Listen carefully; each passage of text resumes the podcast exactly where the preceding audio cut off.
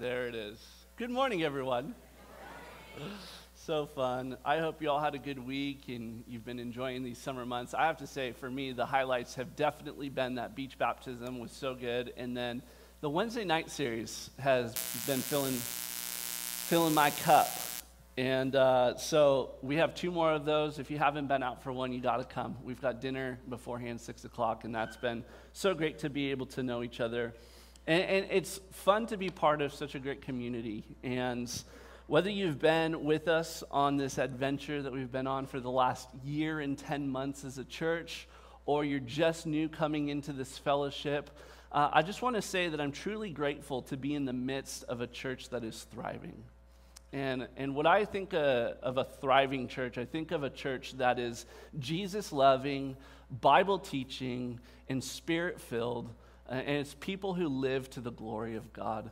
But uh, more recently, something that's been coming to my focus and attention, and I think it's something that many people are looking for, and I think a lot of people are connecting with in this church body, is to have a church that feels like family. And I've been hearing that a lot, and it's just been it's been true for me, and I hope it's been true for you. But I pray that this church family would be a place for you to belong uh, but it'd also be a place for you to become. That, you know, we would come to this place just as we are, but you would know that you're not going to stay the same, right? That God is going to change you, He's going to mold you by His love, by His word, by His Spirit, by His grace. There's just the transforming work of God that happens in our lives day by day from glory to glory, and we get to do that together as a family. And so I'm just grateful to be seeing the beautiful work that God is doing in so many people's lives, and my own life included. So let's keep doing this, right? Let's keep fulfilling the vision of our church, which is to know Jesus and to be known by Jesus. And then that very important aspect that I was just talking about is to be known by one another. And then I think if we're doing that well, I think if we're knowing Jesus and being known by him, and I think if we're being known by one another, it's going to propel us into that final part of our vision, which is to make Jesus known. That people are going to be attracted to what God is doing in this place. They're going to want to come and they're going to want to see, and what they're going to see is they're going to see Jesus and his love for his church. Amen? Amen. Amen. Love you, church. Well, today we're continuing on in the book of Second Peter, so you can open your Bible there, Second Peter we are going to be looking today in chapter 1, verses 5 through 11. That's our text for today. And last week, we started out with a little bit of an introduction. Um, but then, right away, Peter comes right out the gate and hit us just between the eyes with one of the biggest promises of the scriptures. And we've learned that his divine power has granted us all things that pertain to life and godliness. And what we've discovered already, just at the beginning, just right out the gate of this epistle, is that because we have the Word of God and the Spirit of God, we can live the best life that you can imagine. We can live a godly life in Jesus Christ. And, and at least I hope that you would see that living a godly life in Jesus Christ is the best way that you can live your life.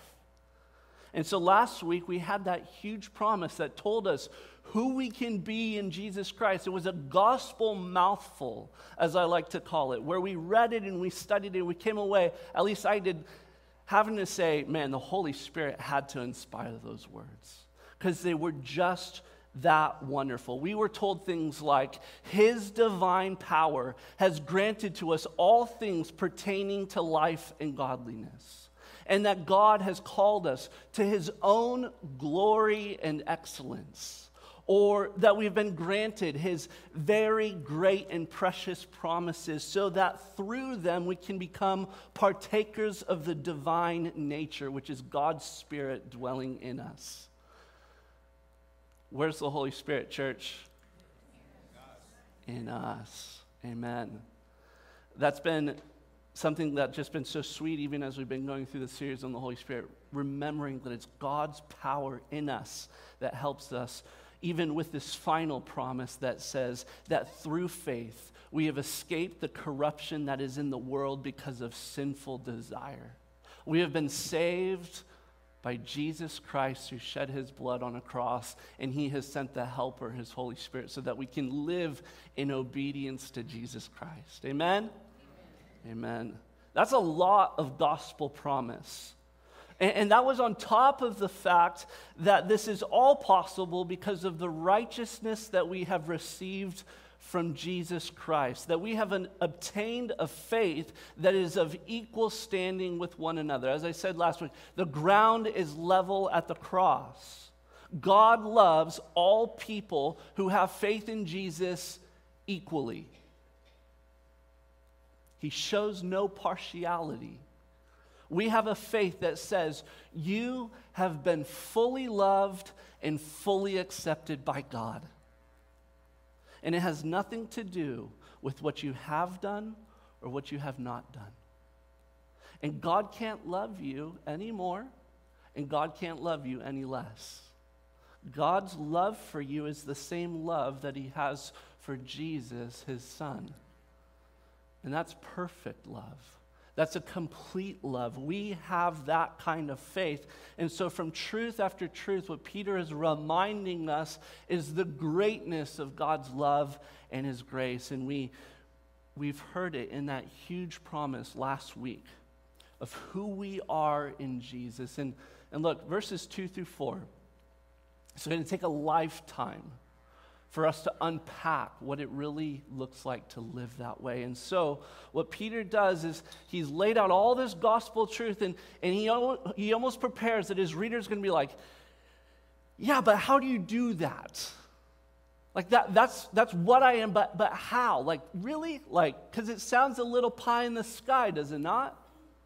I, I, what is the practical nature of these things? And that is what i love about this next part in Second peter is that peter gets in right out of this huge promise about our spiritual identity he brings it all down to a practical level which is how do you live this out? So what i'm saying is is that if in verses 3 and 4 our position in jesus has been laid out then now we need to put that positional truth into practice. How does that reality uh, take place in our daily living? And that is what verses 5 through 11 will help us to do. Because isn't that the goal of the Christian life? Is to get our practice to match with our position. To, as I've recently heard it said, we want to close the gap between what we believe and how we behave. And if by the promise of God's word and God's spirit dwelling in us, we can live the best kind of life that you can possibly think of, which again is a godly life in Jesus Christ, which I think all of you are here because you want to live that kind of life. And we've understood that we have all things meaning that all the resources of God are available so that you can actually have that kind of life. But we come to that and we say, but why don't I have it? Why don't I have it? Why do I so often look at my life and see something quite different from what I read? Does anybody feel that or just me? Okay, good. Just, just wondering, because if I was just preaching to myself this morning, good. We, we, we read the Bible, and, and when we read it, we believe it's true. And what it says about us is accurate, and we would say yes, but then what we're tempted to think when our life doesn't match up with what we read, we think, well, maybe it's just not true for me. Maybe it's true for, you know, those super godly Christians, but maybe just not me. Listen, dear brother, dear sister in Jesus Christ, to those who have obtained a faith of equal standing in Jesus, where every single person in this room is equally loved and accepted by Jesus. God has saved you, and you are perfect in Him. But in this life, you will never be perfected. That's coming. That day will be soon when you're in glory with Jesus. But each day that we live in this world, and if I could use the language of 1 Peter, each day that you live as an elect exile in Jesus Christ, God is working in you. God is working in you. He is conforming you into His own image. From faith to faith, from glory to glory, you are being renewed by the love and the grace of God. But listen, friends, this also has to be worked out. You must work out your salvation, even as Paul would say, with fear and with trembling. For it is God who works in you both to will and to do for his good pleasure. God's working in you, but guess what? You got to work too. We don't snap our fingers and then all of a sudden we're godly. You and God in a relationship need to make your spiritual identity your actual identity daily and practically that you would grow in seeing yourself the way that God sees you. And so what we're talking about today is how can we grow into our spiritual identity? If this book gives an accurate view of how we can live the very best life, which is a godly life in Jesus Christ, but we look at our lives and we say, why isn't it so? How does this happen? Again, we want to get our practice to match our position. We want to close the gap between what we believe and how we behave. And to use the theological term, is this is the process of sanctification, where you are being changed day by day through Jesus Christ. And that's what our text is going to tell us today. So let's get right into it. 2 Peter chapter 1 verse 5. I hope you're even kind of on the edge of your seat to say, "Okay, I'm going to get some practical tips for how I can have a healthy Christian life. Here's what it says in verse 5 For this very reason, make every effort to supplement your faith. You know, for this very reason is another way of saying, therefore, or in light of. In, in light of what we have just spent, even the beginning portion of our time this morning, the reason why I've, I've reference back to last week so much here at the start is because this is all coming out, out of that huge promise of our spiritual identity. So if you missed last week, you've got to go back and listen. And so, for this very reason, because you have been called to live a godly life in Jesus Christ, and you have been given all the resources of God in Jesus Christ, all things are yours, it says, make every effort effort. That's a great word to describe the Christian life, isn't it? Effort. Making every effort to live out your faith. Another word is diligence. Be diligent to live this out. And I don't know about you, but to live a godly life in Jesus Christ takes some effort, does it not? In fact, it takes every effort that I can think of to live a faithful and fruitful life for Jesus. And the effort that we're called to give is this verse 5 make every effort to supplement your faith. Now, let me first be very clear about what faith in Jesus Christ is. Listen to this. I think this is an important key. It doesn't take any effort on our part to become a Christian, but it takes every effort on our part to be a Christian. It doesn't take any effort on our part to become a Christian, but it takes every effort on our part to be a Christian. Let me explain. When a person is saved, they are saved by grace through faith. It is a gift of God of no effort of their own. God does all the work of saving us, it's not by our own efforts. But once we are saved, God calls us into obedience, and that requires effort. Now, there's power that is supplied from God because His divine nature is in us and He has given us all things. We could say that God continues to empower us by His grace to do the work, We're saved by grace, and, and we don't just all of a sudden, he's like, all right, you're saved, now figure it out, dude. right? You're saved, and He keeps empowering you. He keeps giving you all the supplies and the energy to be able to do the works of God. In fact, we have the promise that He's even laid it out beforehand so that you can walk in it. But you must take it up and do it. You have to actually say, I'm going to live a godly life, and then take the actionable steps to say, I'm going to give the effort to live this way. So I got to be certain that no one thinks that what I'm talking about this morning is that we are saved by our own efforts. That's religion. We are saved by God's grace. But, but then what are we talking about? What is Peter suggesting here? He is talking about adding to your faith, he's talking about supplementing your faith, giving the effort to grow in your faith. That you are able to build upon the foundation of belief that you have in Jesus by making every effort to live out that faith in your daily practices. And nor are we talking about legalism, where, where it's now it's all up to you.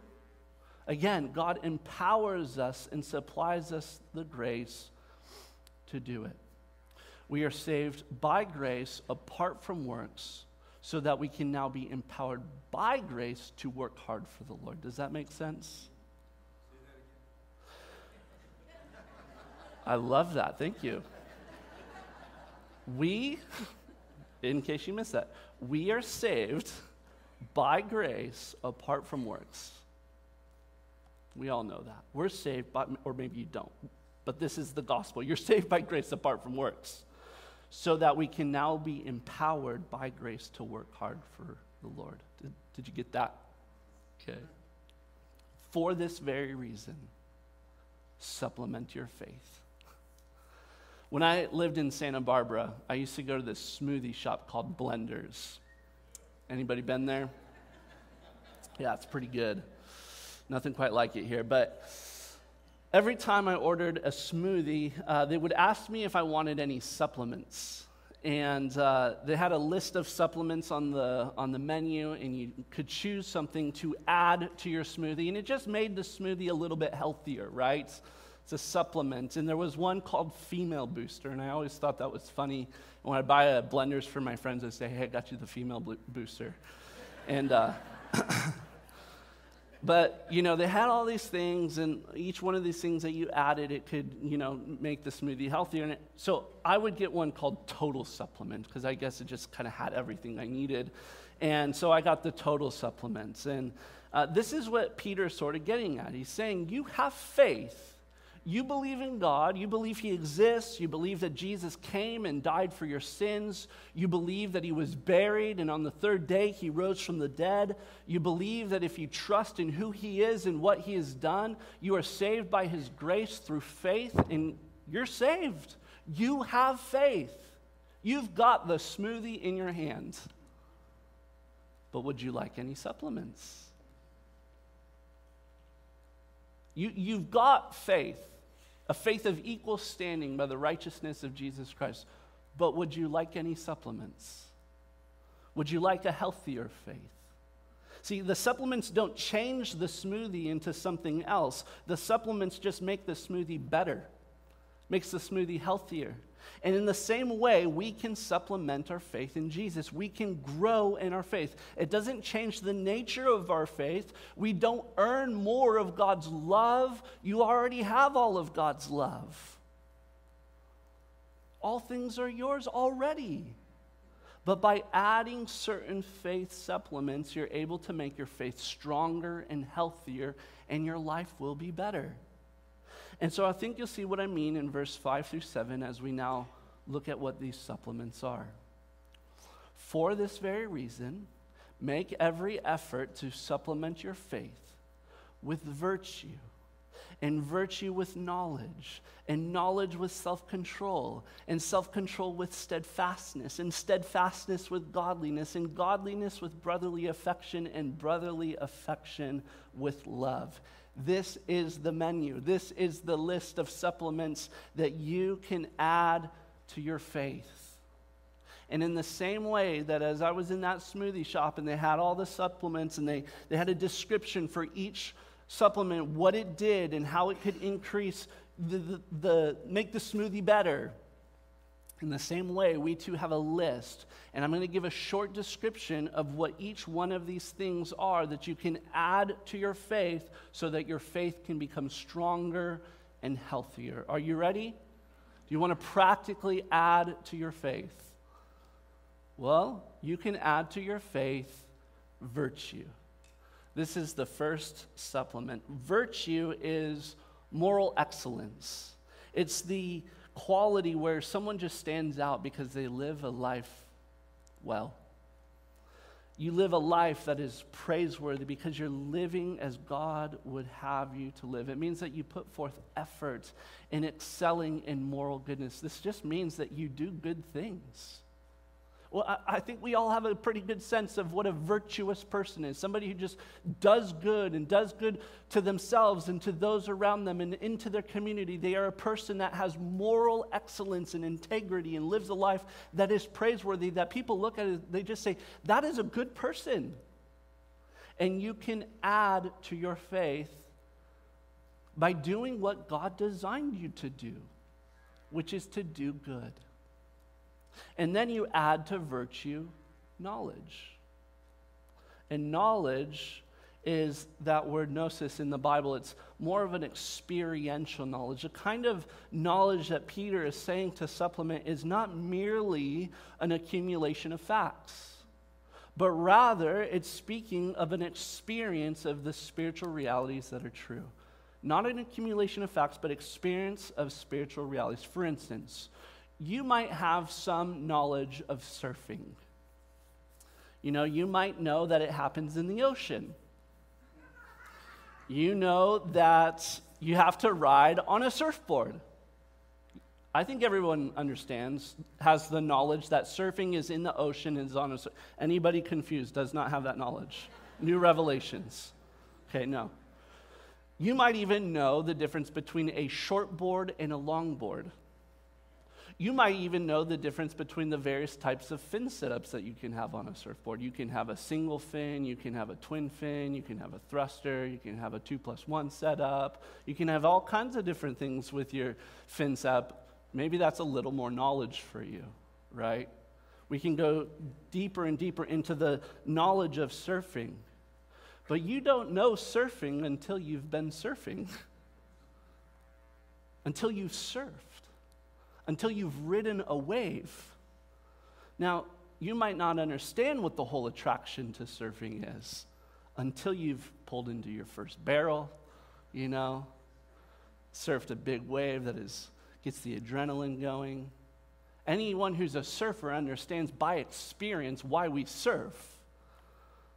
See, because we have the knowledge that it's the next greatest thing to godliness is surfing. Right? Now, the knowledge that we add to our faith is not facts about God, it's experiences with God. It's the knowledge that comes by fellowship with the Father, the Son, and the Holy Spirit. It's the knowledge that comes when you're reading His very great and precious promises, and then they're just coming alive in you. See, you're not going to be able to have the experiential knowledge of the Word of God if you're only a hearer of the Word. James says you have to be a doer of the Word. And when we do the Word and we live it out in our faith, we grow in knowledge. And no Christian starts out with all knowledge. Again, we don't snap our fingers and you know everything about God. You have to read His Word, and then you have to live His Word. And by reading and living and reading and living, you're growing in your faith because you're experiencing the knowledge of God's Word. So, give diligent effort to grow in knowledge of the Word of God by reading it. You have to do that. You, you can listen to it, an audio Bible, but however you're going to do it, you have to get this book in you. And then once it's in you, you have to then practice it. You have to then live it out. And as you do that, you will grow. The next thing that we're to add our faith, the, the next supplement is self control, the ability to control your desires, to not go after every single feeling that you have. And the word that Peter chose here in the Greek is often associated with the control of sexual desires. But that's included, however, it extends to all areas of life where self restraint is needed. You know, right? That if you just lived however yourself wanted to live, you would be out of control, right? You know that, right? And so we have to live in such a way because we have been called to faith in Jesus Christ, where He actually, since we have the knowledge of His Word and the Word tells us things to do and things to not do, we have to then say, I'm going to crucify myself in Christ and I'm going to have self control. You do know that because you have faith in Jesus Christ, that you can control your passions and your appetites that there is the divine nature in you and with you to actually help you to be able to do what God says and to be self controlled in the things that you say to be self controlled in what you listen to, and what you watch, and what you eat, and what you drink, and what you think about. Anything that involves the senses of your body, because, guys, our senses are, are so connected to our flesh. And when our senses are gratified, our flesh is gratified. But you have been called not to gratify the flesh, but to gratify God in the spirit. And so the idea of being able to be self controlled actually has the idea of having a grip on your life. Like, it's kind of like Peter saying, get a grip, man. you can control your life. Life is not to control you, if you know what I mean. So keep in mind that also self control is a fruit of the Spirit. So let no one think that what we're adding to our faith are just in our own abilities. They have to come by the abilities of God's power in us. Then the next one is steadfastness. You guys tracking? You seeing all these supplements? Maybe you're already thinking, I want to add that one. I want to add this one. Maybe you want to add steadfastness. This means to stand firm or to persevere. The idea of being steadfast is to remain until the end. The idea that I think of is of an athlete, somebody who is standing their ground, you know, kind of like a, a lineman in a football game, kind of holding the ground and pushing forward, making sure that the opposition isn't gaining any ground. Here is the sense that we need to have endurance in our faith. We need to keep fighting. We need to keep pressing on. We need to keep holding fast to what we have been given until Jesus comes for us or we go to him. Faith is built through the trials and the testing of your faith so that you can grow steadily in steadfastness. We can keep growing, we can keep going because we know that God is keeping us. Amen you can keep going. Yeah, it's hard. Maybe you've been a Christian for 25 years. It's like, man, I'm tired. Keep going. Keep going. And God will supply you with a fresh filling to keep you, you know, kind of like a fresh wind in your. Anybody ever been sailing? It's just like all of a sudden dead wind and you're kind of just stuck there. It's like, let's get a fresh wind in our sails to keep going towards the eternal shores. And then there's godliness, and this means that your character matches the character of God. But how can we know the character of God unless you know God? And how can you know God unless you read His Word, and unless you have knowledge, and unless you have self control, and unless you have steadfastness? All of these things are building on each other so that we can have godliness. I love the word for godliness in the original language can literally be translated well worship. A godly person is someone who worships well. Your life resembles God because you spend your time and your energy worshiping God. And then the next thing is brotherly affection. It's the type of love that is to be found among fellow believers. And In the Greek language, there were four main words used for love. And the word chosen here was that word Philadelphia, phileo love. It's, it's the cream cheese on the bagel of the faith, right? It's the, it's the brotherly affection. It just, it, it makes it better. And brotherly affection is the love that we're to have existing among one another. This is what we mean when we say we want to be known by one another when we want to say we have a church that feels like family. This is what we're talking about. This adds to our faith because we've been united to our brother Jesus and he has shown us the Father. We've been brought into fellowship with God as our Father, and therefore we are his children. And if we're his children, then we're all brothers and sisters in Christ. Amen? Amen. And that is a great kind of love the phileo love, Philadelphia, but there is an even greater love of the four loves, and you know it, right? It's the love called agape. And he says that's the last one that we add. Add to brotherly affection with love.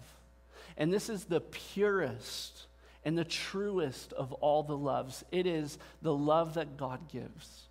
It is a love that is selfless and sacrificial and all giving. It is the supplement at the smoothie shop that I used to choose. It is the total supplement. Love is the total supplement. It has everything. And even Paul said in 1 Corinthians 13 if you don't have love, you have nothing. Because you see, if we don't have love, all of these qualities we've just talked about really are nothing. Because virtue without love is moralism. Knowledge without love is arrogance. Self control without love is piety. Steadfastness without love is uptight. Godliness without love is religion. And brotherly affection without love is fake. Love is everything. Love is the total supplement of our faith. So add these to your faith virtue, knowledge, self control, steadfastness, godliness, brotherly affection, and most of all, love. And these qualities, when they're added to your life, you will be strong in your faith in Jesus Christ. Look at verse 8.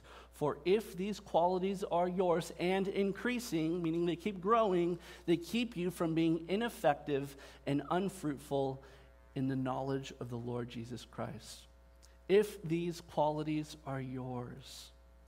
So I have to ask are these seven qualities evidenced in your life? That's just going to require a self examination on your part. Do I have these qualities? Maybe it means by listening to those around you, speaking into your life. Are these qualities yours? Are you giving forth every effort to add these qualities to your faith? This would mean that if you're adding them to your faith, then they're also increasing. You're growing. You're growing and growing and growing. You're not coasting.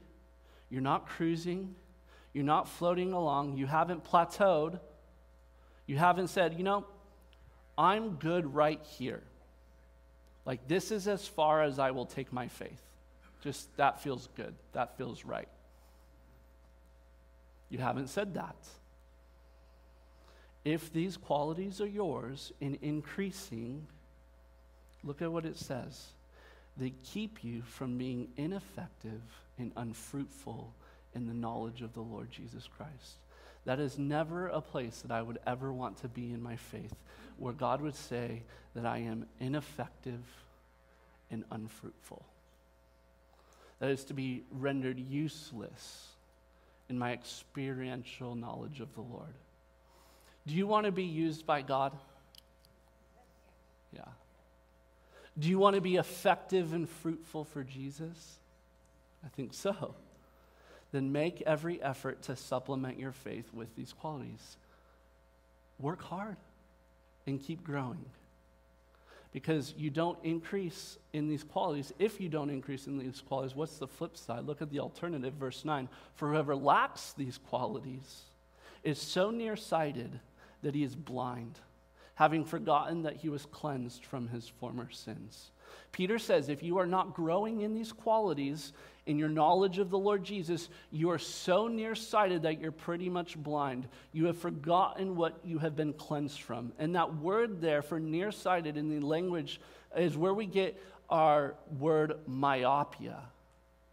Anyone who maybe is nearsighted knows exactly what I'm talking about. The condition that we call being nearsighted is called myopia. Nearsighted people have the ability to see things that are right in front of them, but the further that they look out, their vision becomes bad, blurry, blind distant things are not able to come into focus. So, what is Peter referring to here spiritually? What is spiritual myopia? What is spiritual nearsightedness? It's being so nearsighted that you can't see the hope of heaven ahead. It's being so nearsighted that you have no vision for the kingdom of God to come. It's being so nearsighted that all that matters to you is just what's right in front of you.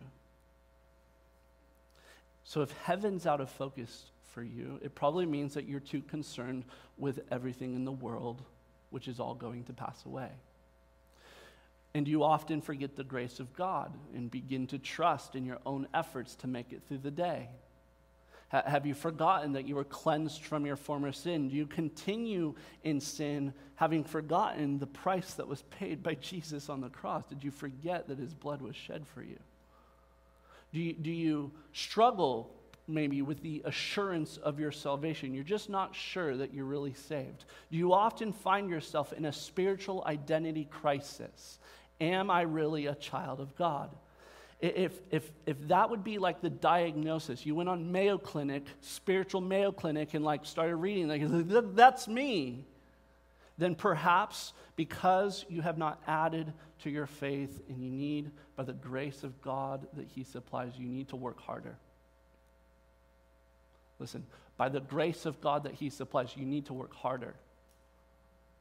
You need to put forth every effort to grow in godliness because if these things are yours and increasing, you will have that confidence before God. Because look at the verse, at verse 10. Therefore, brothers, be all the more diligent to confirm your calling and election. For if you practice these qualities, you will never fall. What? Did it really just say that? Be all the more diligent to confirm your calling election. When you work hard, what it does is it shows, yes, I know that I know that I know that I know that I'm saved because I know what God has supplied me with, and I'm using His grace and the Spirit and the Word and His love, and I'm actually living out this faith. I'm living it. And you can have that confidence that you are in the family of God, that you are God's elect. We don't want fire insurance Christianity.